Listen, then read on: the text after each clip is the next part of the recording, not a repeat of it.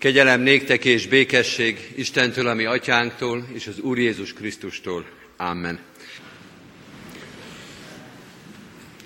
Isten tiszteletünk megáldása és megszentelése az Úr nevében van, aki teremtett, fenntart és bölcsen igazgat mindeneket.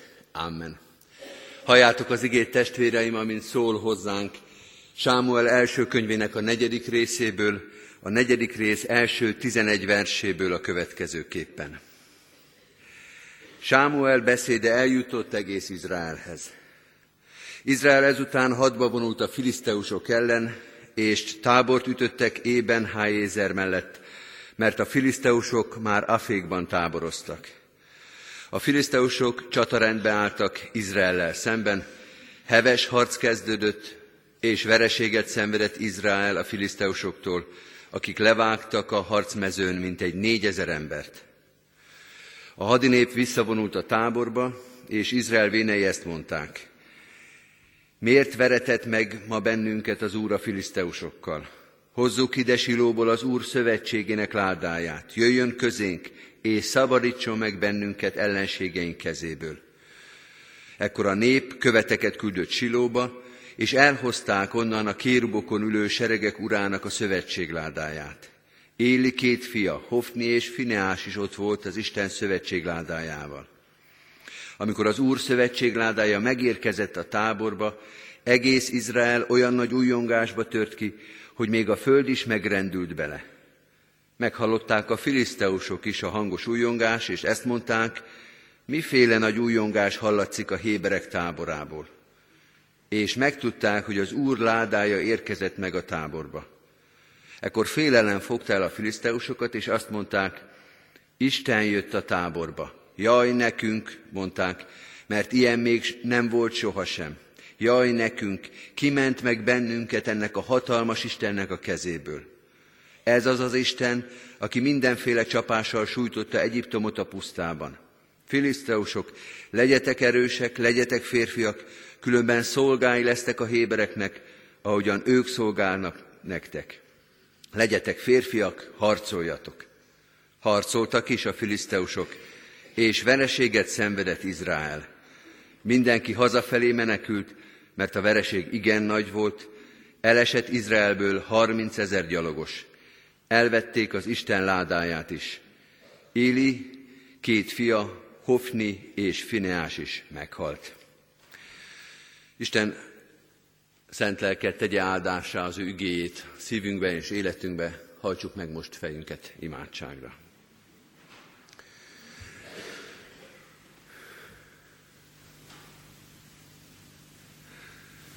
Gondviselő Istenünk, légy velünk a próbatételekben, mind ahogy velünk voltál az ünnepben és a hálaadásban is. Ne hagyjál minket egyetlen pillanatra sem. Segíts, hogy beléd kapaszkodjunk, és minden bizodalmunkat beléd vessük.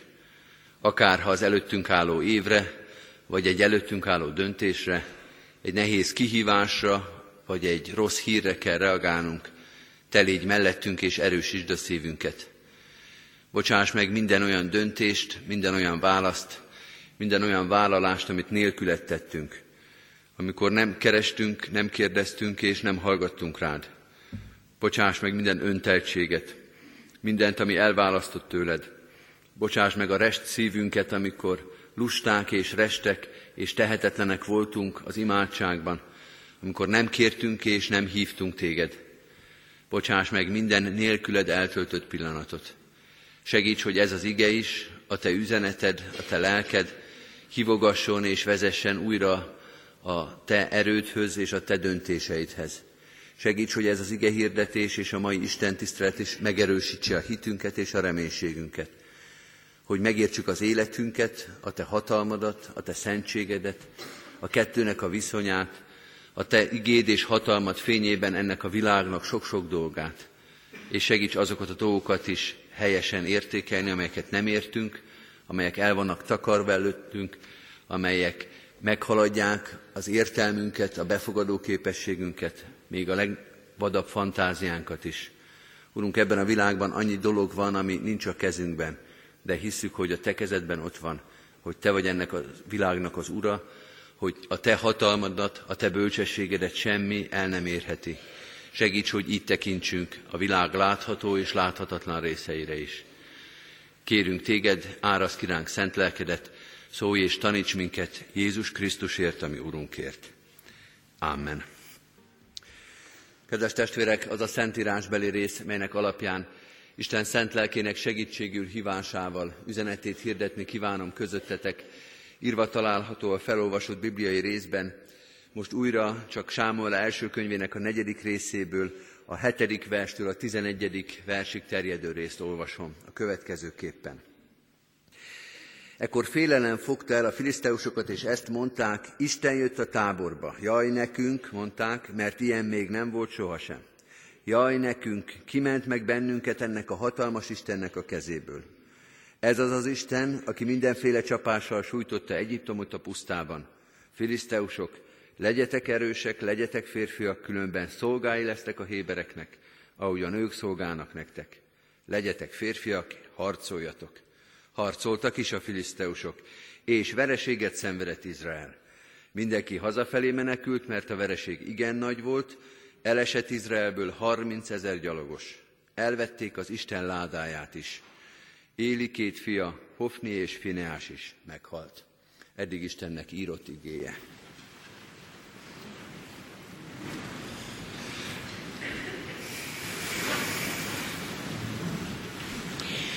Kedves testvérek, egy hirdetői kísértésemről szeretnék most beszámolni a gyülekezetnek. Amikor készültem erre az hirdetésre, volt egy szakasz, amikor azt gondoltam, hogy a felolvasott textus, amiről prédikálni fogok, az nem ez a rövid, de azért mégiscsak részletesebb bibliai szakasz lesz, hanem csak az a mondat, hogy elvették az Isten ládáját is. De ez még semmi. Volt olyan stádium, amikor azt gondoltam, hogy a textus annyi lesz, hogy is. Az a szentírás beli rész, melynek alapján Isten szent lelkének segítségül hívásával üzenetet hirdetni kívánom közöttetek, írva található Sámol első könyvének a negyedik részében, a tizenegyedik versében, következőképpen is. A gyülekezet foglalja el a helyét.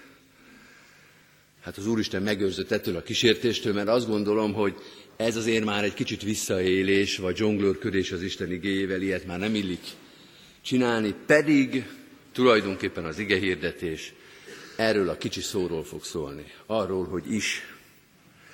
Mert hogy a történet, amelyet olvastunk, egy nagyon érdekes és nagyon híres történet, tulajdonképpen két fő irányban gondolkoztathatja el az embert, és két fő iránya lehet az ige hirdetésnek is. Az egyik, hogy mit tesz Izrael hogy mit tesz a nép. Hogy miért gondolták, hogy a filiszteusokkal szemben való csatában a Fridládának az elhozatala, a szövetség ládának a jelenléte majd segíteni fog. Hogy tévedtek-e? Hogy mit értettek félre, vagy mivel éltek vissza? Hogy hogyan történhetett meg ez, hogy ők elhozták a Fridládát a harctérre, mi volt az embernek a fejében? Ez az első irány hogy mit tesz Izrael, a másik pedig az, hogy mit tesz az Isten. Vagyis, hogy miért engedte meg, hogy a szövetség ládája a pogányok kezébe kerüljön. Miért engedte ilyen mélyre Izrael történetét? Mert az első lépés sem volt olyan egyszerű, mert megverték őket, és négyezer ember elesett a harctéren. És az egy nagyon szomorú történet. De a második történetben 30 ezer ember maradt a harctéren, és elvették a Fridládát is. Itt van ez az is. Hogy hogy lehet, hogy az Úristen még ezt is megengedte, hogy ez is megtörténhetett ebben a történetben. Miről szól ez az is? A mai igehirdetés erről a második irányról fog szólni, és nagyon hangsúlyos benne ez a többször emlegetett kis szócska.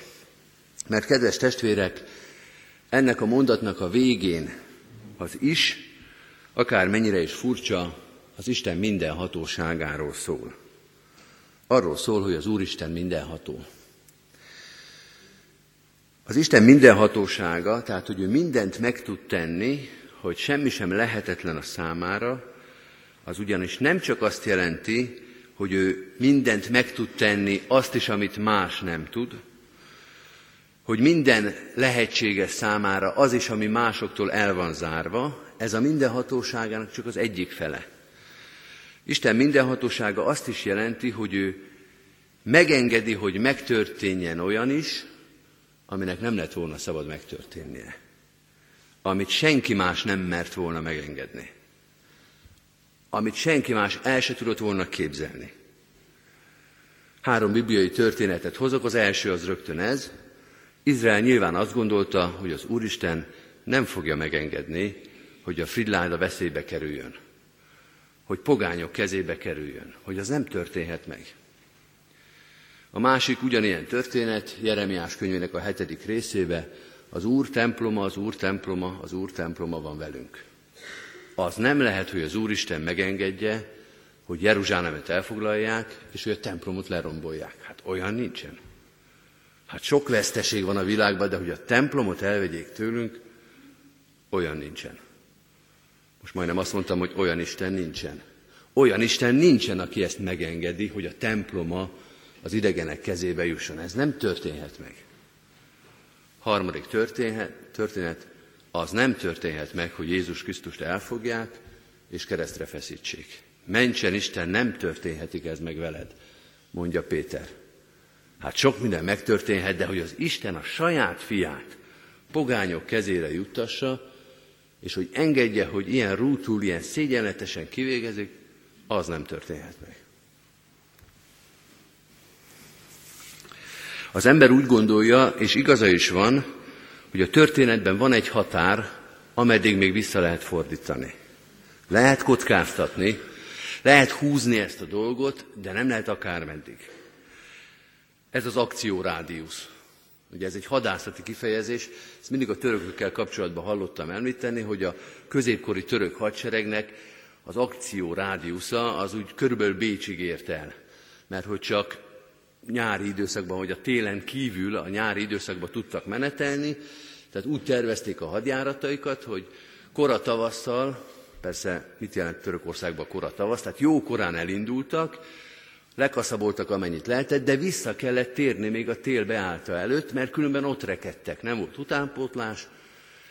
Tehát addig lehetett terjeszkedni, kaszabolni, amíg az ember még biztos lehetett abba, hogy még vissza tud érni az eredeti helyre. Arról nem is beszélve, hogyha kimaradt az uralkodó, nem bízhatott abba, hogy otthon minden rendben lesz. Tehát nem csak az utánpótlás miatt, hanem az otthoni rend miatt, a politikai rend miatt is térre vissza kellett térni, hogy otthon is rendet tegyen az ember.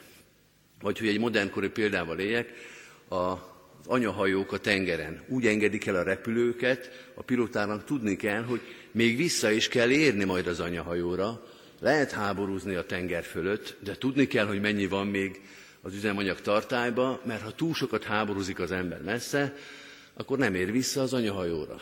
Mert az akció rádiusz az csak odáig tart. És nem lehet tovább húzni a történetet, mert onnantól kezdve már nincs visszafordulás.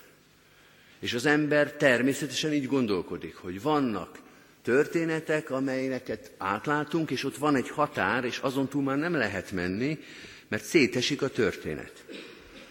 De kedves testvérek, az Isten mindenhatósága arról szól, hogy az Istennek nincs ilyen határa. Vagyis, hogy az Istennek az akció rádiusza az végtelen. Nem lehet túlhúzni az ő történeteit, mert bármit megtehet. Nem igaz az, hogy ő csak addig erős, amíg a fridláda biztonságban van. Nem igaz az, hogy ő csak akkor hatalmas, hogyha a templom megvan az ő szentségébe. És nem igaz az, hogy az Isten csak addig mindenható, amíg Jézus Krisztus biztonságban van. Az Isten bármit megtehet, fölfelé is, ez az, amit az ember jobban el tud képzelni, bár ez is meghaladja a fantáziákat, hogy az Úristen meg tudja tenni azt, hogy a vörös tengert ketté választja. Hogy a víz, mint a fal áll a nép körül, és hogy az ő hatalma megmenti a népet. És az ő hatalma a tengert és a, a, a természeti elemeket is szétparancsolja. Az Úristen megteheti azt, hogy Jerikó falai leomoljanak. Hogy egy olyan ellenség, ami bevehetetlen, ami leküzdhetetlen, egyszer csak porrá válik a szemünk előtt. Ezt megteheti fölfelé, de megteheti lefelé is. És most egy ilyen történetbe futottunk bele. Hogy az Isten megteheti azt, hogy a Fridládát elvigyék a filiszteusok. Hogy az Úristen megengedi azt, hogy a templomot lerombolják, és az ő hatalma még mindig nem dőlt meg. És az Úristen megengedi azt, hogy Jézus Krisztus a pogányok kezébe kerüljön, és hogy megfeszítsék, és hogy meghalljon. És az Úristen még mindig nem szenvedett vereséget. Ez az Úristennek a mindenhatósága, hogy fölfelé is, és lefelé is végtelen az ő lehetősége. Ez az alaptétel. A kérdés, hogy mi következik ebből. Mi az, amit meg kell tanulnia Izraelnek? Miért engedte meg ezt az Úristen? Az egyik dolog, amit meg kell tanulni, hogy nem szabad pánikba esni. Ne, ne es kétségbe ő nagy jó voltába. 161. dicséretünkben ezt is énekelhettük volna, hogyha végig énekeltük volna az éneket. Vagy egy film címre hadd utaljak, van egy nagyon jó dokumentumfilm, a 80-as években készült egy paraszt eh, emberről, aki az akkori nehéz körülmények között is megpróbált önállóan gazdálkodni, egy ilyen jó magabíró ember. Az a filmnek a címe az ő ö, szajajárás, hogy ne sápadj, ne es kétségbe, ne es pánikba, ne bizonytalanodj el, ne bizonytalanodj el. Azt mondja ez az ige, attól, hogy a mi lehetőségeink véget érnek, mert véget érnek, attól még az Isten lehetőségei tartanak. Ő változtathat a történeten. Ő fordíthat ezen a történeten. Ő megteheti azt, ami neked már eszedbe sem jut. Ezért, amikor az ember azt látja, hogy elfogtak, elfogytak a lehetőségek, akkor nem kell pánikba esni, hanem reménykedni kell. Van ok a reménységre. És kedves testvérek, ez a reménység, ez nem szégyenít meg. Ez nem menekülés a realitások elől, ez nem álmodozás, hanem éppen, hogy a realitás. Éppen arról szól, hogy ha van valami, ami reális, ami valóságos, az az, hogy az Isten cselekedni tud, hogy neki van hatalma. Ki hitte volna ebben a történetben, hogy a filiszteusok fejvesztve menekülve fogják visszahozni a frillárát? Hogy ajándékukat készítenek Izraelnek, hogy csak fogadja vissza a frillárát. Ki merte volna remélni ebben a pillanatban, hogy a frilládát nem visszahódítani kell, hanem visszafogadni a filiszteusoktól. Mert úgy meg lesznek ijedve, úgy meg lesznek rendülve, úgy meg lesznek alázva, hogy fejveszte fogják visszahozni a frilládát. Ki merte remélni, hogy a lerombolt templomot fölépítik?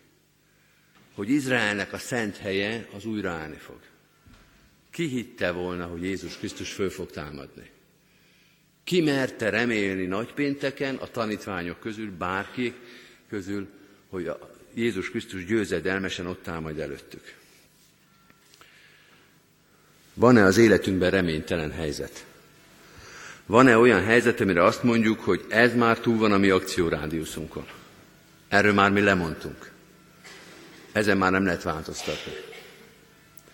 Kedves testvérek, az Isten igéje azt mondja most nekünk, hogy Isten akár ma megteheti azt, amiről mi már végleg lemondtunk.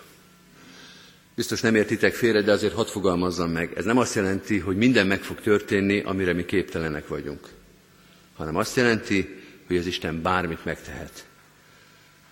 Bármit, ami nekünk már eszünkbe se jut, ahol mi már nem keresünk, nem várunk, nem próbálkozunk, ott az Isten ereje és hatalma még töretlen. Mi következik ebből? Az Isten mindenhatóságából először ez, hogy nem pánikba esni, nem sápadni, hanem reménykedni az Úristenben. Tehát Istenben bízni. De következik még valami, és ez is fontos, az Isten félelem. Az Isten respektusa. Az Istennek a tisztelete. Nem rossz szó ez, az Isten félelem. Hadd mondjak egy példát, és előre elnézést kérek mindenkitől, akiben ez a példa rossz érzést fog kelteni. Több mint húsz évvel ezelőtt láttam egy dokumentumfilmet, ahol egy akkori veterán politikus, az a szabad szájú, aki péklegényből lett politikus, 56-ról mesélt, és azt mondta, most kérek másodszor bocsánatot, azt mondta, a büdös Isten se tudta, hogy ki van kivel.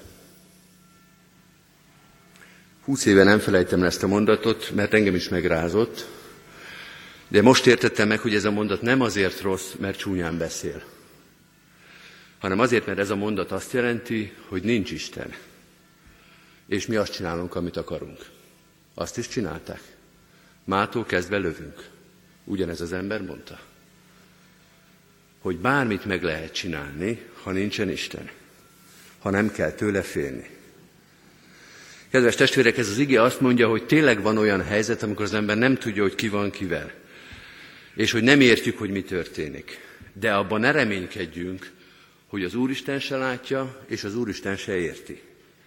Arra ne hivatkozzunk, hogy itt még az Úristen se látta pontosan a dolgokat, mert látta pontosan a dolgokat. Tudta, hogy mit csináltunk, és számon is fogja kérni. És el is fogunk vele számolni. És tételről tételre végig fogja előttünk pergetni. Amire mi azt mondtuk, hogy ezt nem lehetett tudni. Az lehet, hogy mi nem tudtuk ezt, én készséggel elhiszem. De hogy az Úristen tudta, abba biztosak lehetünk. Kedves testvérek, az Úristen a mi káoszos, zavaros életünktől lehet, hogy néha elszomorodik, de nem jön tőle zavarba. Nem adja föl, és nem adja föl a törvényeit sem.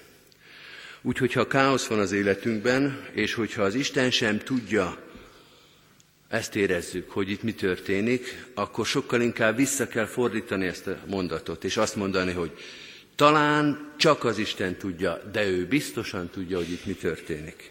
És akkor kérni kell, hogy vezessen, kérni kell, hogy fogja a kezünket, hogy megtámaszol minket, hogy el ne dőljünk, hogy el ne bukjunk, hogy el ne tévedjünk ebben a történetben. A nagy káosz az nem arra utal, az nem arra szabadít föl minket, hogy mindenki azt csinál, amit akar, hanem éppen arra, hogy azt az egy embert, bocsánat, azt az egy valakit, aki biztosan tudja, hogy itt mi történik, azt kell akkor keresni és kérni, hogy segítsen. Különös történetet olvastunk, amikor a Fridláda elvesztésének a történetét olvastuk a napigében. Olyan egyedi ez a történet, pedig éppen arról szólnak ezek a képek, hogy naponta történik meg velünk. Hogy a mi lehetőségeink véget érnek, akár úgy, hogy előre tudtuk, akár úgy, hogy hirtelen légüres térbe kerülünk, naponta történik meg velünk, hogy az Isten megengedi, hogy megtörténjen olyan, amire azt gondoltuk, hogy ez nem fog megtörténni.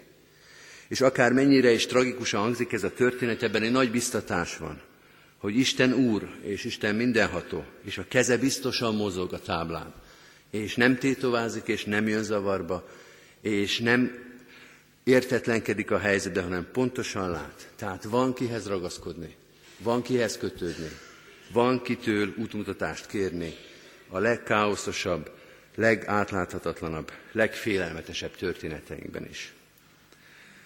Amen.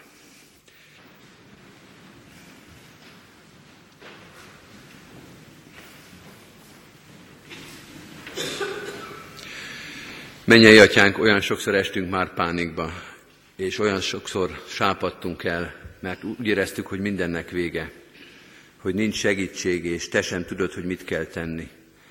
Bocsáss meg ezt a hitetlenséget, ezt a bizalmatlanságot, ezt a félelmet.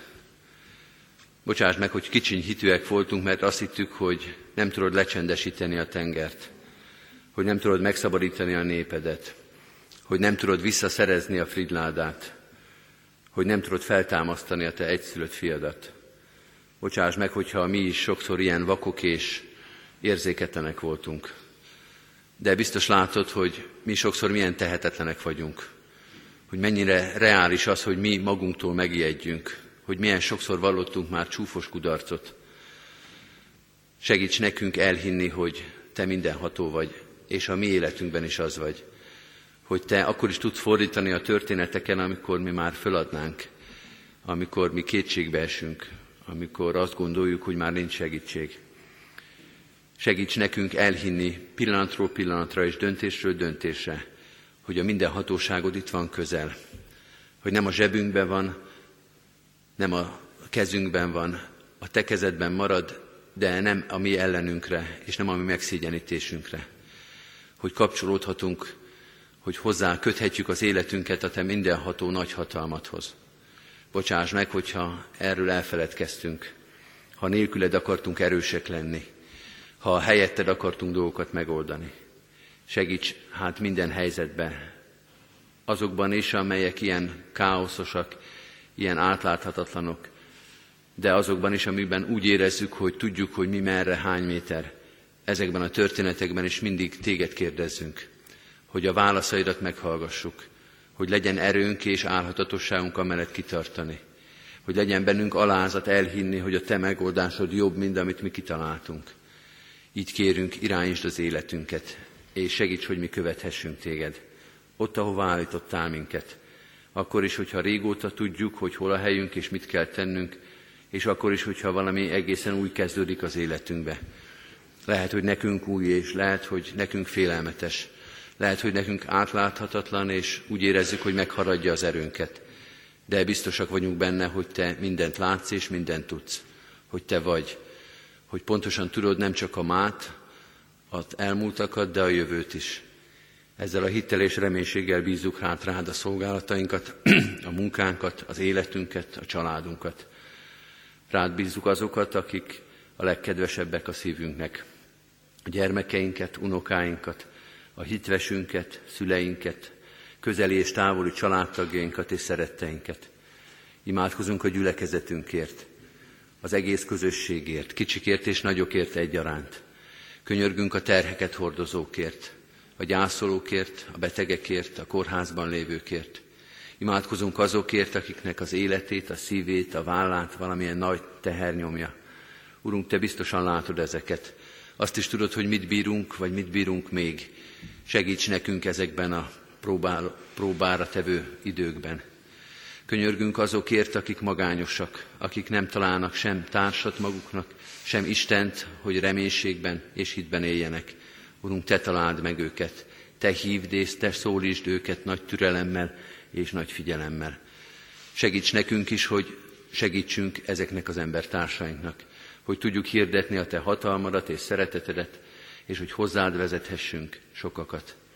Imádkozunk a városunkért, országunkért és nemzetünkért, a körülöttünk élő népekért, a jólétben, a bőségben élőkért, ugyanúgy, mint a szűkölködőkért.